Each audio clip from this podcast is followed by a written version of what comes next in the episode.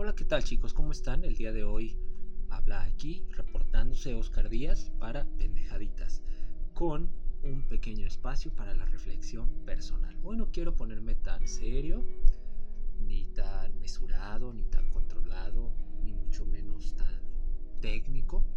Hoy solo quiero platicar con ustedes temas relacionados a aspectos humanos, aspectos filosóficos que de repente pues todos nos, enfrentamos, todos conectamos con ellos, todos nos los preguntamos.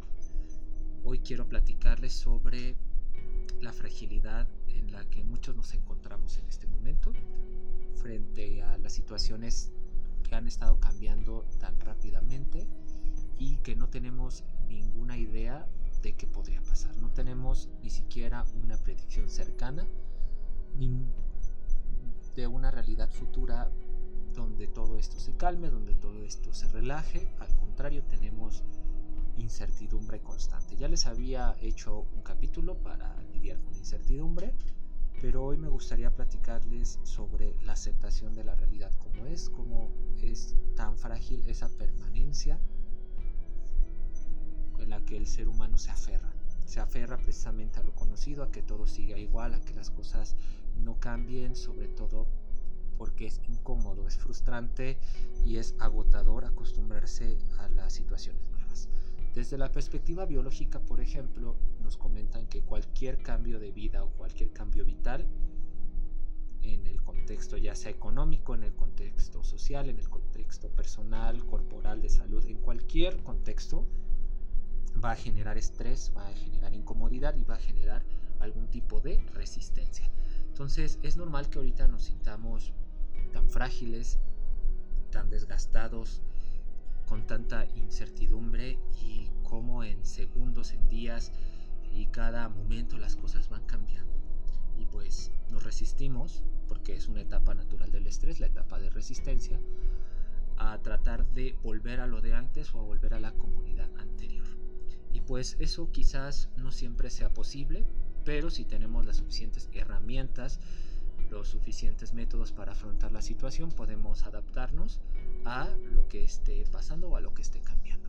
Eso sí, sin olvidar que es totalmente natural, es totalmente posible sentir pues esas emociones tan desagradables, tan difíciles de afrontar. O sea, es normal decir, ah, me quiero sentir me quiero sentir de la mierda, es lo que iba a decir, claro que sí. Me quiero sentir absolutamente devastado, triste y cansado.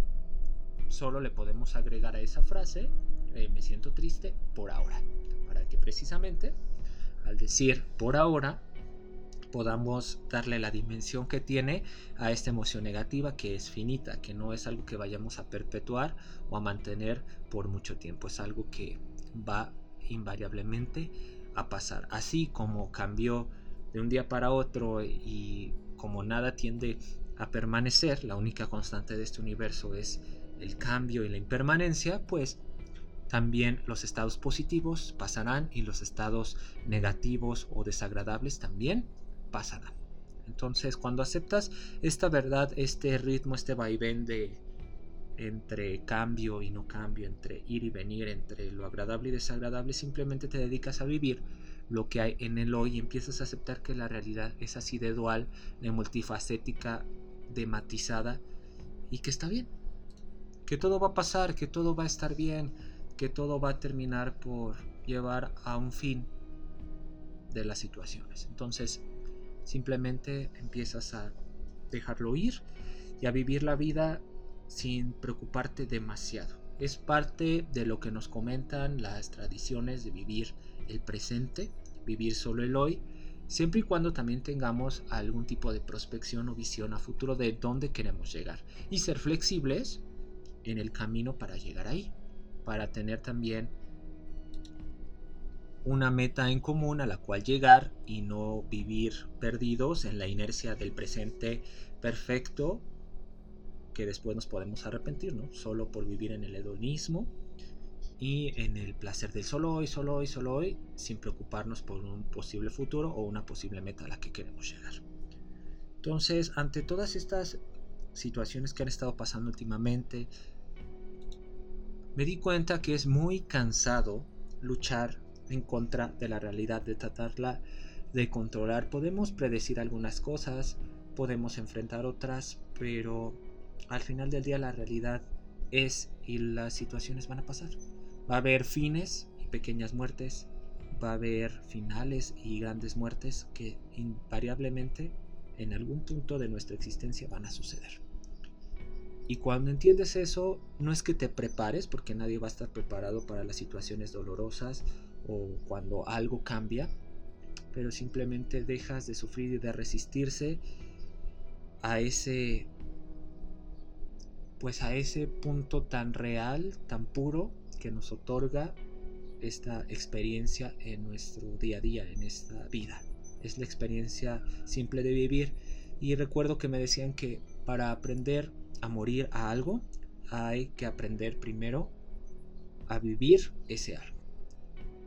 La mejor forma de aprender a morir es viviendo, viviendo las experiencias, equivocándose, arriesgándose, lanzándose aquello que creemos que nos podría beneficiar o aquello que nos podría pues chingar lo menos posible. Ser totalmente honestos con nosotros mismos y por supuesto aceptar las responsabilidades y las consecuencias que esto traería a nuestra vida. Simplemente dejándolo ser y ser lo más honestos que se pueda con sus debidas consecuencias. Todo eso he estado pensando estos días, es muy agotador tratar de mantener las cosas como siempre, solo para que a nuestro cerebro no le cause malestar, no le cause desgaste y no le cause frustración. Eso es bastante, bastante agotador y bastante desgastante al final del día y termina por hacerte infeliz termina por hacerte una persona que se va amargando, que tiene poco control de su vida, que siente que no logra nada, con insatisfacción constante porque no puede alcanzar una meta, porque esa meta de que todo siga igual o sin ninguna alteración es imposible. Pero sí puedes decidir cómo enfrentas y cómo reaccionas ante los eventos, inclusive reaccionando de forma desagradable si así lo necesitas, si así te sientes honesto y si así te quieres precisamente liberar de ese desgaste y después pues recoges todo y vuelves a intentarlo. Eh, estaba leyendo también, por ejemplo, que el cerebro le encanta crear excusas para postergar las cosas. Y existen tres cosas por las cuales postergamos y por las cuales no queremos como romper o eh, romper esa realidad permanente o enfrentar la fragilidad del cambio. La primera es porque al cerebro le gusta mantener todo como está, le gusta mantener el status quo de las cosas, de las circunstancias, de las situaciones y no invertir eh, frustración, dolor o ansiedad o estrés ante nuevos eventos que inclusive podrían beneficiarnos. Es lo que decían las abuelitas de forma empírica de mejor malo por conocido que bueno por conocer. La segunda causa por la cual no le gusta al cerebro entrar en esta incertidumbre y por la cual inventa pretextos o excusas para postergar o posponer cosas que le causan conflicto sería que es flojo, le gusta hacer las cosas tal cual las conoce y no quiere desgastarse va a buscar siempre la forma más rápida. Así que aunque nuestro cerebro sea una máquina muy poderosa y bastante interesante, también tiene sus sesgos y sus fallas para así protegerse y gastar la menor energía posible. Así que también eh, no está de más cuestionarlo un poquito y, e ir más allá de lo que nos muestra cuestionarlo y ver diferentes puntos de la realidad porque si nos vamos por la primera idea que el cerebro nos pone entonces podríamos caer en un sesgo o en una visión limitada y poco acertada de la realidad o de lo que está sucediendo.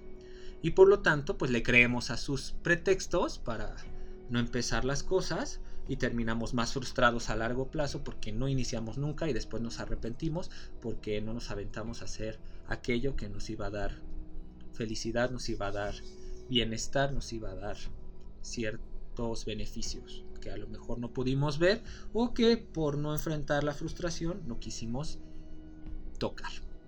En fin, la tercera cosa por la cual El cerebro tiende a crear pretextos para no enfrentar esa fragilidad o ese estrés es precisamente el hecho de que le gusta evadir el sufrimiento y prefiere la gratificación inmediata.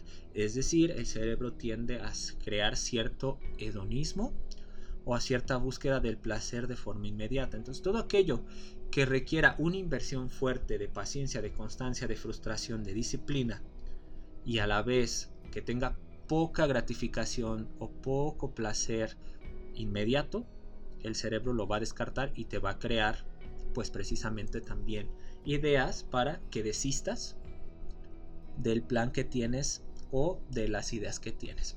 Porque al cerebro le gusta sentirse bien, le gusta obtener ese placer y por lo tanto va a valorar o crear un tipo de análisis en el cual diga, mm, me gusta lo que voy a obtener o no me gusta.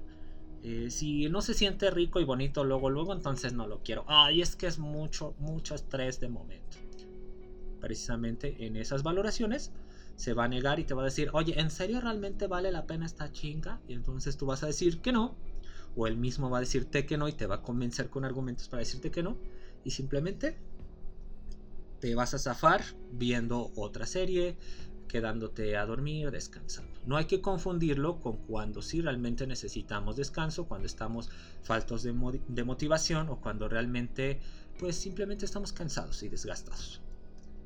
Entonces, no nos gusta la fragilidad porque requiere esfuerzo, requiere análisis, requiere la honestidad pura hacia nosotros mismos y nos cuesta trabajo aceptar esas partes incómodas y que no nos hacen sentir orgullosos, pero es parte de nosotros. Y está bien, está bien equivocarse, está bien verse como insuficientes a veces, está bien verse que no cubrimos las expectativas para realmente ver quiénes somos y que no tenemos que ser perfectos. Y que en toda nuestra dualidad podemos tener también aspectos que no son tan bonitos, pero que podemos mejorar y sacar el mejor provecho. Simplemente vernos como seres humanos. Y es parte de esto mismo que les platico, de esta fragilidad, de lo bonito y lo puro que puede ser tanto nuestras partes luminosas, como los dirían algunas tradiciones, como nuestras partes no tan luminosas o oscuras, como dirían otras tradiciones. Yo no creo que sean partes oscuras, solo son partes que a lo mejor salen en momentos de sumo estrés, cuando tenemos miedo, cuando nos queremos defender, cuando nos sentimos incómodos. Y aún así esas partes no luminosas nos enseñan cómo poder aprender a ser mejores personas o inclusive áreas de nuestro desarrollo personal que podrían ser evaluadas y mejoradas en algún momento que nosotros estemos listos para ello.